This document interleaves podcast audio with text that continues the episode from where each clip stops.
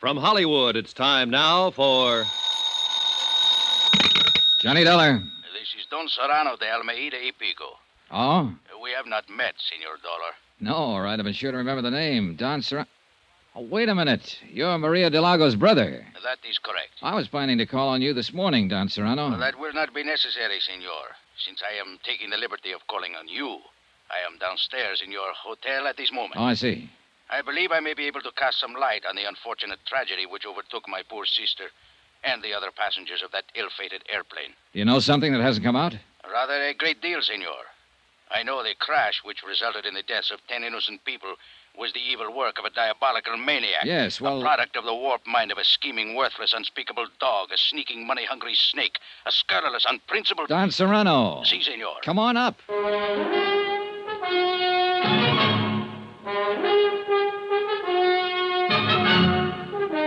Tonight and every weekday night, Bob Bailey in the transcribed adventures of the man with the action packed expense account, America's fabulous freelance insurance investigator. Yours truly, Johnny Dollar.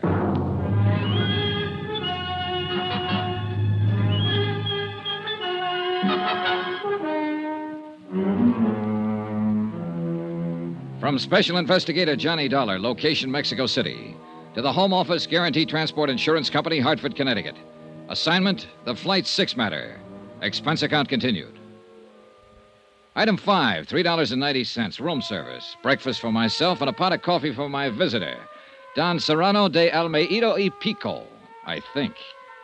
He was a thin, straight man with a small goatee and the face of a hawk. Stiff, formal, unbending. A classy grande type from an old school long out of business. And a man of much suppressed violence and hate. Once upon a time, senor, there existed a gentleman's code for the settlement of such matters as this. The duello, as it was called. But we are living now in lesser and more decadent times. A man is no longer permitted to kill his enemies. He must suffer interference by the police, the Civil Air Transport Department, the government. And even special investigators from the States, huh? Is that what you mean? I was not speaking personally, Senor Dollar. You are as much a victim of the times as I am. Well, it doesn't seem to be irritating me as much. More coffee, Don Serrano? Uh, gracias, no. Perhaps it is because uh, you have not lost your dearly beloved sister, Senor. Oh, maybe. In that, at least, you have my sympathy. But let's get to the point. You've done quite a lot of talking about wanting to kill somebody, but I'm still not too sure who or why or what. It is very simple, Senor. Not to me. Suppose we start at the beginning. As you like.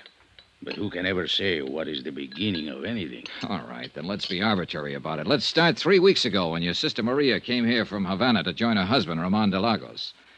I believe you said Ramon had been here for a month at that time on uh, some kind of a business deal. A business deal? Do I look like a fool, Senor? Oh, now let's stick to the point. Women. That is his business, Senor. Women with money. Then a week ago, Maria wired you, said she was terribly unhappy, and asked you to come at once.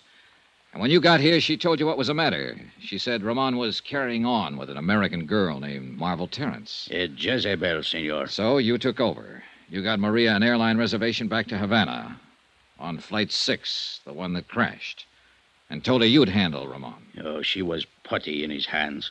He lied to her every day since they were married. And she always ended up by believing him. I told her in the beginning he was interested only in her wealth. Which amounts to how much? Oh, much. Even after Ramon's foolish dissipation over the last few years. What happens to her estate now? Half of it she was permitted to dispose of as she wished. She made a will some time ago in favor of Raymond. Against my advice, I may say. What about the other half? Now, that reverts to me, senor. Oh? It is a matter of family tradition. Who managed your sister's estate before Ramon came into the picture? I did, senor. And quite profitably. I did not waste my energies on illicit follies and ludicrous intrigues. All right, all right. Night before last, then, you took Maria to the airport and saw her off on a plane. See. What was she planning to do when she got back to Havana? Was she going to divorce Ramon? My sister was a very pious woman. May she rest in peace.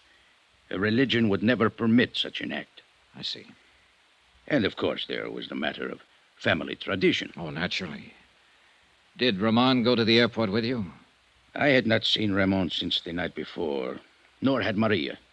We had uh, quarreled violently over his disgraceful conduct. Did Ramon know that his wife was taking Flight 6? I informed him the night before. Did you or Maria see him at the airport? Oh, no, senor. He was much too clever. He managed to keep out of sight. Then how can you be sure he was there? Senor Dollar, who else would be so vile as to place an explosive on board the plane? Oh, well, now I can follow your reasoning, but. The matter is self evident. Well, look, I'm afraid we need more than self evidence, Don Serrano. Uh, the problem of evidence is your responsibility, senor. I have told you who committed the deed. No, you've told me who you suspect. Do you doubt my word? Not as far as it goes. Sure you won't have some more coffee? No, gracias. Do you happen to know this girl, Marvel Terrence? Uh, by sight, I mean. She has been pointed out to me. Mm-hmm. Did you see her at the airport? See, I did. I was under the impression she was going to leave on the plane, but after it departed, she was still in the terminal. Did you notice her talking to anyone before the takeoff? Yes, eh, to some American, I believe. Red hair, stocky build, about uh, 35? See, he would fit that description. Blakely. Did you see her talking to anyone else? Uh, any of the baggage handlers or the ground crew? I'm afraid I did not notice. Is it important? It could be. Well, uh, thanks for your information, Don Serrano. My only concern is to see justice done. I'm sure it will be. And now suppose we take a look at what you didn't tell me. Senor? The fact that Maria took out a flight accident policy for $25,000 and named you as her beneficiary. I considered it a, uh, a mere whim of my sister's. But the way things turned out, it was a pretty valuable whim, wasn't it, Don Serrano? For you, I mean. Senor, are you implying. I'm implying that Ramon wasn't the only one with a motive, wasn't the only one who'll profit by Maria's death. You'll do pretty well yourself. Half her estate and $25,000 cash. That's not a bad deal. I should kill you for such an insult. You'd like to, wouldn't you? You're very big on this killing business. That's how you planned to handle things with Ramon, wasn't it? As soon as Maria went back to Havana. It is only what he deserves. And now you're trying to use me to do it. That's why you came here. You don't care about justice. All you want to do is get Ramon. He is guilty. If he is, Don Serrano, I'll find it out and I'll pin it on him. But if he isn't, I'm not going to be pushed into framing him. So you can take these dirty, underhanded insinuations of yours and you can. Get out, Don Serrano. Expense account item six, $12.60. Taxi fares in and around Mexico City. I checked with the federal police first. They had their best men working on the murder of the baggage handler at the airport. And so far, they'd turned up nothing. They didn't have a single lead. I went through their files on the other seven people who died on the plane. Nothing. The two pilots and the stewardess were Cuban and apparently had no close friends or enemies in Mexico City. Two of the passengers were Brazilians and were only traveling through en route from the States. And as far as the other two were concerned, there seemed to be no motive. So it came right back again to the three I was already working on Maria Delagos and the two business partners, Ed Palmer and Jim Rourke. The three people who'd bought flight insurance policies. And that left me with four possible suspects. Ramon Delagos, Maria's husband, Don Serrano, her brother, Marvel Terrence, and Bill Blakely, the partner of Palmer and Rourke. I checked with Inspector Mocklin, but he'd made no progress. With Gino Romero, no progress. I tried to reach Blakely, but he hadn't shown up at his office. I phoned Marvel Terrence and got a reluctant agreement from her to meet me for lunch. I waited for her at the Vendome for an hour. She didn't show up. Finally, at one o'clock, I went to her hotel. Oiga, mozo, eh, traiga el equipaje del cuarto número 85. Ahorita vaya. Ándale, pues. Sí, senor. What can I do for you? I'd like to see Miss Marvel Terrence. I wonder if Ah, you... Miss Terrence. Que señorita tan bonita, tan hermosa. Yeah, well, if you'll... Eh, She's the most beautiful woman where I ever stay at this hotel. Yeah, she's pretty gorgeous, all right. Would you mind sometimes telling... I think everybody in the world is in love with this señorita. All day long, it is one man after another which call up to talk to Miss Terrence. Well, would you ring her and tell her I'm Two waiting... times so many calls we get on the switchboard while the señorita is here. That's very interesting. And now, would Eh, you you must forgive me, amigo. When I think of Miss Terrence, I lose all sense in my head. All right, all right. You're forgiven. Now, if you... What is it you wish, senor? Will you ring Miss Terrence and tell her I'm waiting down here in the lobby? I- Immediately, senor. Your name, please? Johnny Dollar. Johnny. D-O-L-D-O. How do you spell it, please? D O L L A R. L-A-R. Hmm. Gracias. I will tell her at once that you... Sacre nombre. I had forgot. Forgot what? She's not here no more, senor. What? She has checked out of hotel at 11 o'clock this morning. Expense account item seven, $2.10. Lunch at the Monte Casino Hotel, alone. I was sorry she'd skipped. I guess I was secretly hoping Marvel would turn out to be in the clear. But if she were, then why run out? It didn't add up.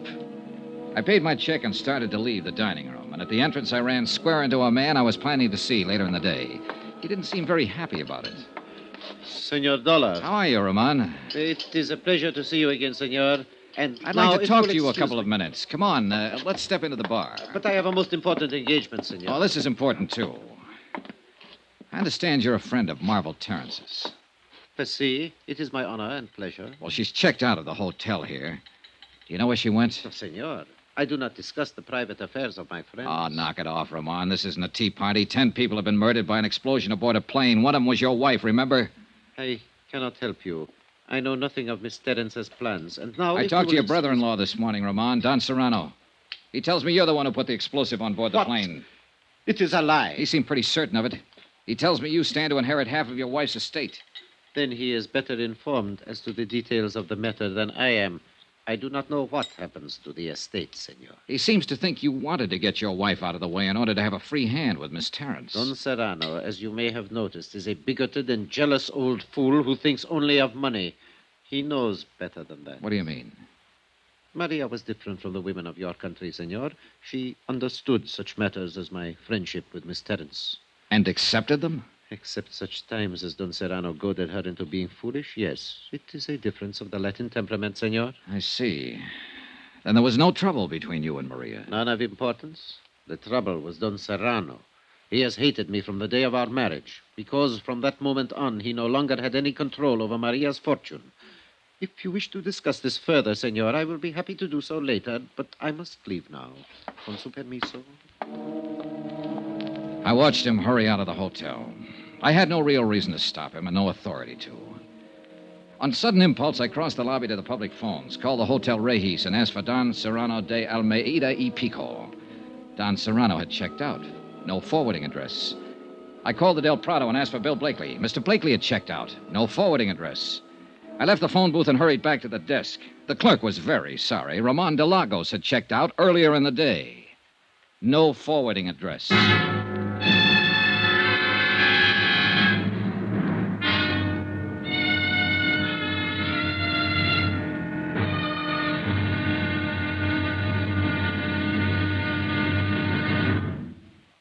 Now, here's our star to tell you about tomorrow's intriguing episode of this week's story. Tomorrow, a rendezvous in a tropic port. And a lot of things come together. Things like romance, desire, and death. Join us, won't you? Yours truly, Johnny Dollar.